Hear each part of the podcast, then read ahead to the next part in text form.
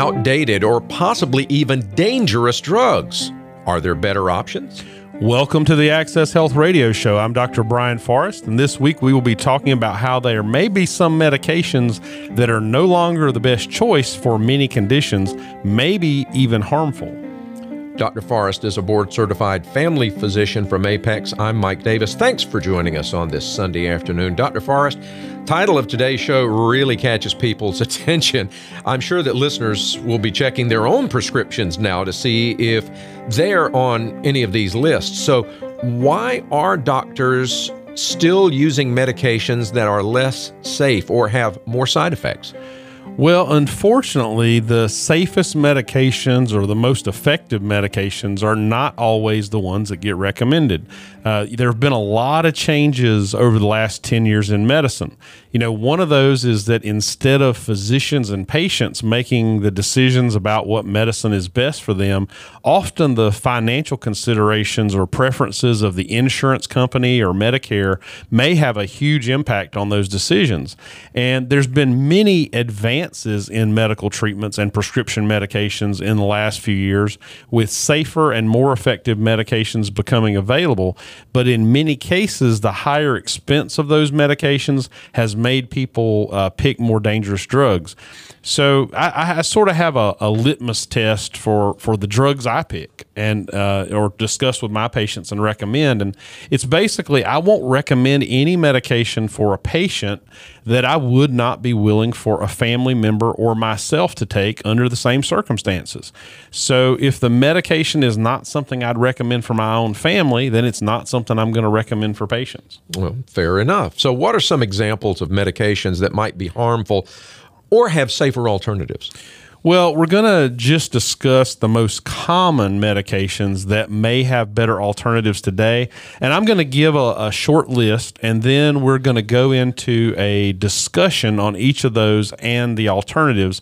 But I thought it'd be helpful to just give a list up front. So if there's listeners who are driving down the road and they hear their medication in this list, they may not want to get out of the car or turn their radio off yet because they may want to hear the details. But uh, the list of medications includes digoxin, uh, Coumadin or warfarin, atenolol, also called tenormin, glipizide, glyburide, and glimepiride, with the last three all in the same class of drugs called sulfonylureas.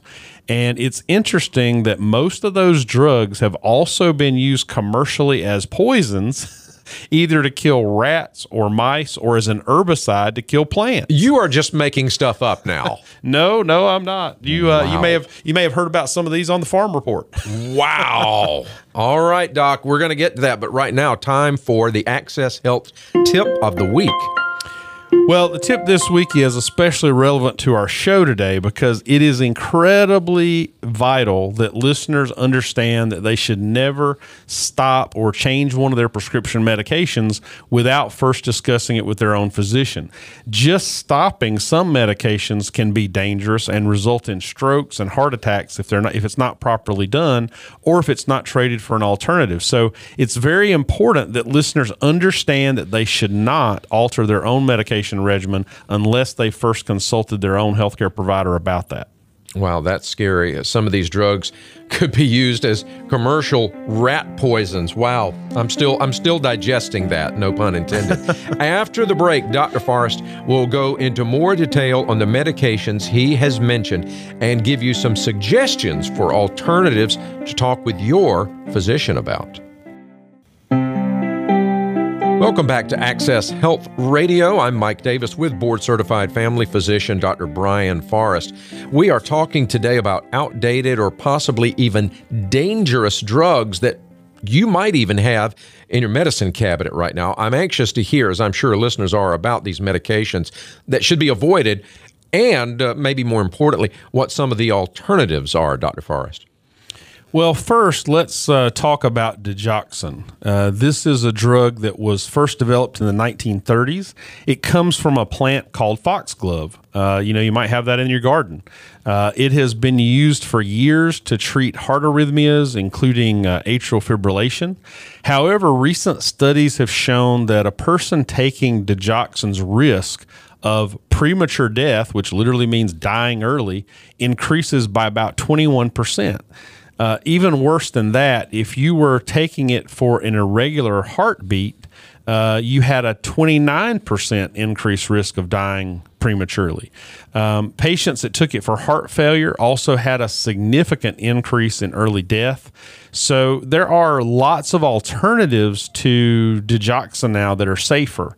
Uh, some physicians will use a class of medications called calcium channel blockers, things like diltiazem, and others use medications like beta blockers for these type symptoms. Uh, but the bottom line is there are safer choices in modern medicine, and some of those alternatives are actually safer and they're generic and fairly inexpensive uh, that can be used to treat the same conditions. Uh, the other downside to digoxin is that because it can be so toxic, most patients will have to get their blood levels of digoxin checked to make sure it doesn't get into those really toxic levels. Dr. Forrest, if people want more information after the show about uh, some of these medications or they want to find out more information about your practice, where can they go to find that? Well, after the show, they can listen to an on demand podcast at WPTF.com. We will also have links to that on our landing page at accesshealthradio.com.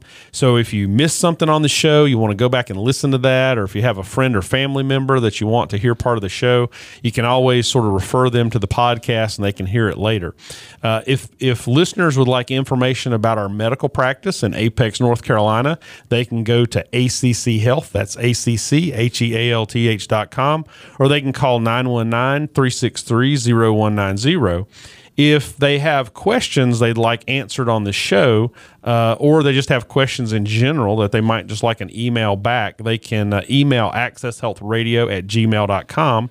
And uh, it's always good if they include their other contact information uh, or any interesting sort of stories they'd like to tell about topics we've covered on the show would be great as well. He's Dr. Brian Forrest, board certified family physician. I am Mike Davis. Thanks for joining us. We're talking about dangerous drugs today or outdated drugs and what the alternatives are. I want to get back to this one. Uh, Coumadin, I remember uh, my dad took that years ago as a blood thinner. Uh, are there better options for that now?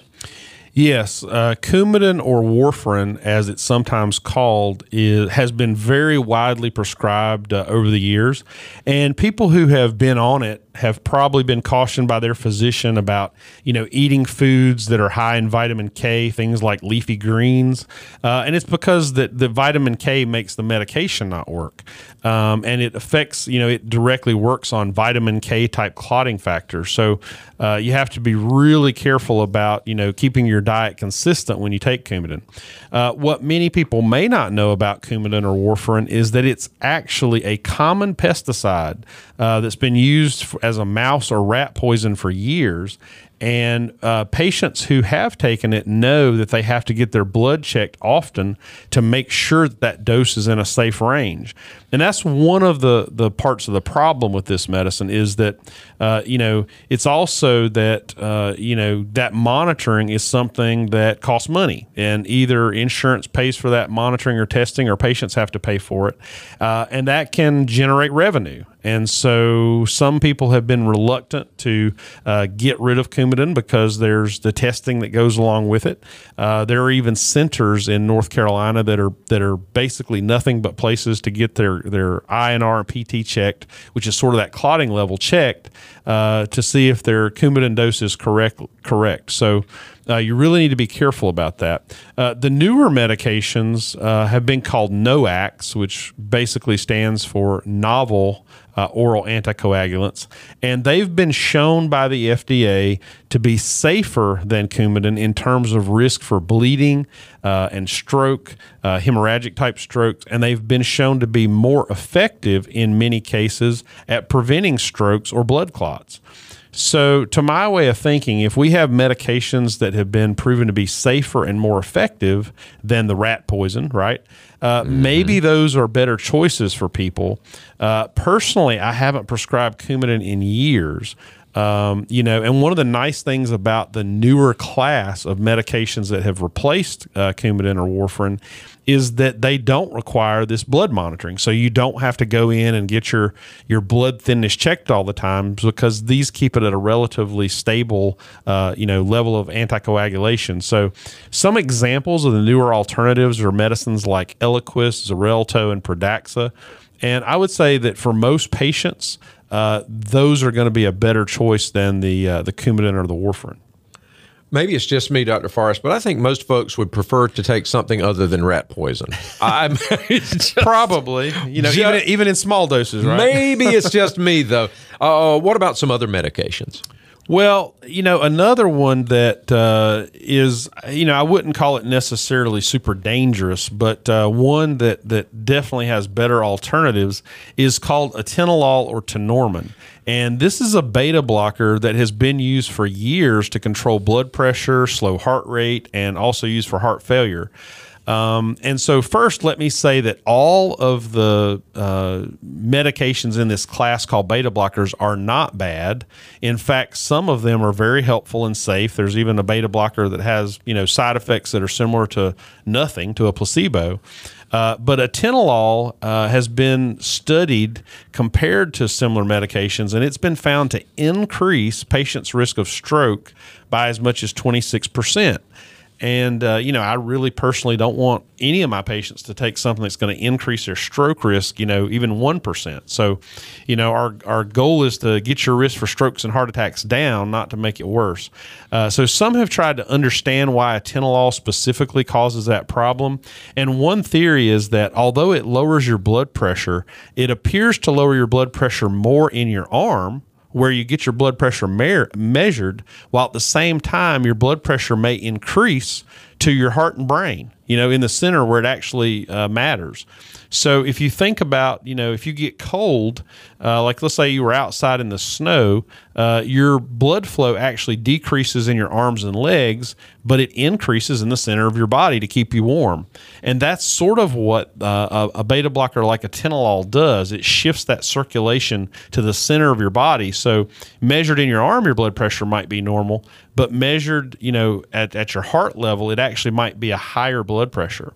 Um, so really important to, to consider better options. Uh, if you're on atenolol or tenormin, it's it's again something you would never stop without talking to your physician first, uh, because stopping those could absolutely be dangerous. Uh, but talking with your uh, physician about switching to a better alternative uh, that might be in the same class and give the same benefits is a great idea. You know, people who have diabetes are typically going to be better off on what we call vasodilating versions of these beta blockers. And some examples that are common would be carvedilol or nebivolol. So those are better, uh, especially for people, again, with uh, diabetes. And for patients who have lung problems like asthma, they might be better off on things like metoprolol or nebivolol. So, uh, you know, some pa- patients use this family of medications uh, to help prevent migraines. Uh, and for those folks, you know, things like low doses of propranolol might be better. So it's a broad class beta blockers, but they're they're very different. So uh, you know, not all of them are bad, but uh, definitely atenolol or tenormin is one that I think there's there's better alternatives for now. And I just want to take a moment to applaud you on your ability to pronounce the names of all these drugs. and I think they're all done correctly. That's just amazing. I, I, think, Mike, I've had some practice. I think I've pronounced them probably a million times at this point. What about diabetes medications, Dr. Forrest? Uh, I know there's a whole family of older diabetes medications that used to be commonly uh, used, but uh, I don't think they're preferred anymore. Can you tell us about those? Yes, there's a, a family of diabetes medications. They're called sulfonylureas. Uh, they were commonly used in type 2 diabetes, especially, you know, 10 to 15 years ago. Uh, probably most people with diabetes were on these. Uh, and they functioned by essentially squeezing out as much insulin as they could out of your pancreas. And that's the organ that, you know, produces your insulin. Unfortunately, they also were pretty tough on your pancreas uh, and appeared to make the, the cells in your pancreas pancreas that produce insulin die sooner so that your body can't produce its own insulin anymore. So, you know, the other issue is that those medications frequently caused hypoglycemia or low blood sugar.